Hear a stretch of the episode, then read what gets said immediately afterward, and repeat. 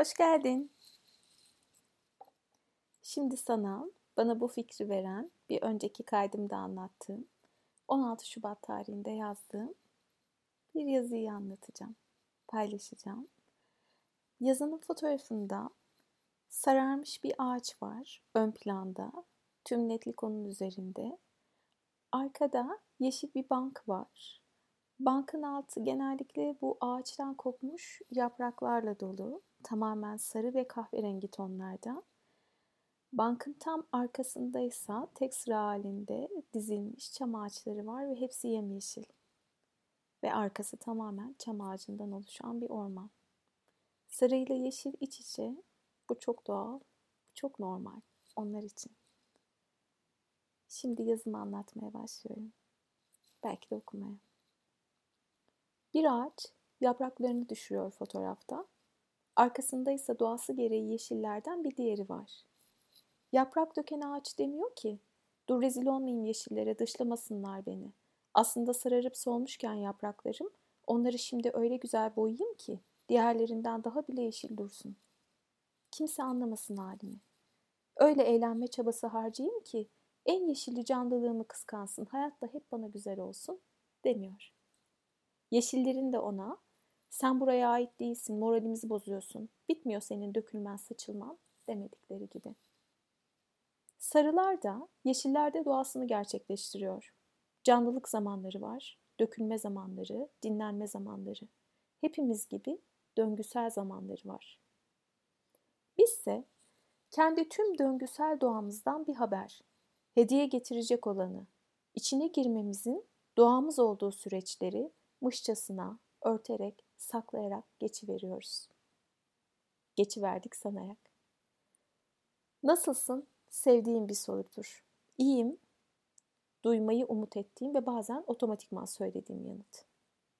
Ama dönüp baktığımda en sevdiğim yanıtların, en şeffaf parçalarını hayatımın şöyle çıktığını ve bana da onların dudaklarından böyle ulaştıklarını da biliyorum.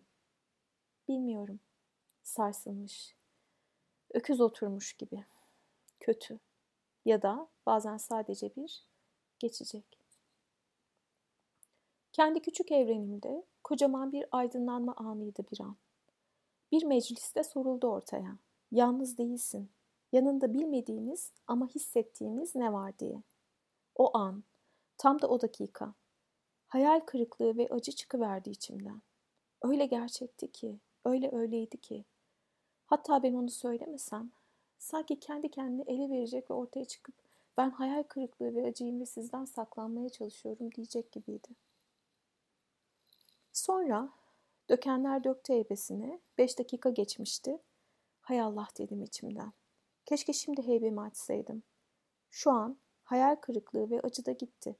Sadece ama sadece huzur var yanımda. Ah dedim. Nasıl da unuttum. Ay iki buçuk saatte bir değişirken duygum da değişiverdi işte. Az sabır kızım az sabır. Sonra şunu öğrendim. Ay değiştiği için değişmemiş ki yanımda getirdiğim. Ben onu ifadeye dönüştürdüğüm için geçivermiş. Ay ilerlese belki birkaç dakika sonra hayal kırıklığı yerini melankoliye bırakacaktı. Ama yargısız kulaklara söz ilerledi. Beni dinlediler. Gerçekten dinlediler tüm mevcudiyetleriyle. Hiçbir yorum yapma çabasında olmadan. Ve o söz büyü oldu. Acı neşeye geçti, değişti. Küçük ama en büyük aydınlanma anlarından biriydi hayatımın. Sonra tabii ki boş duracak değil ya. Yine çaldı kapımı hayal kırıklığı ve acı. Bu kez gülümseyerek karşıladım. Sen dedim, hayal kırıklığısın. Tanıyorum seni.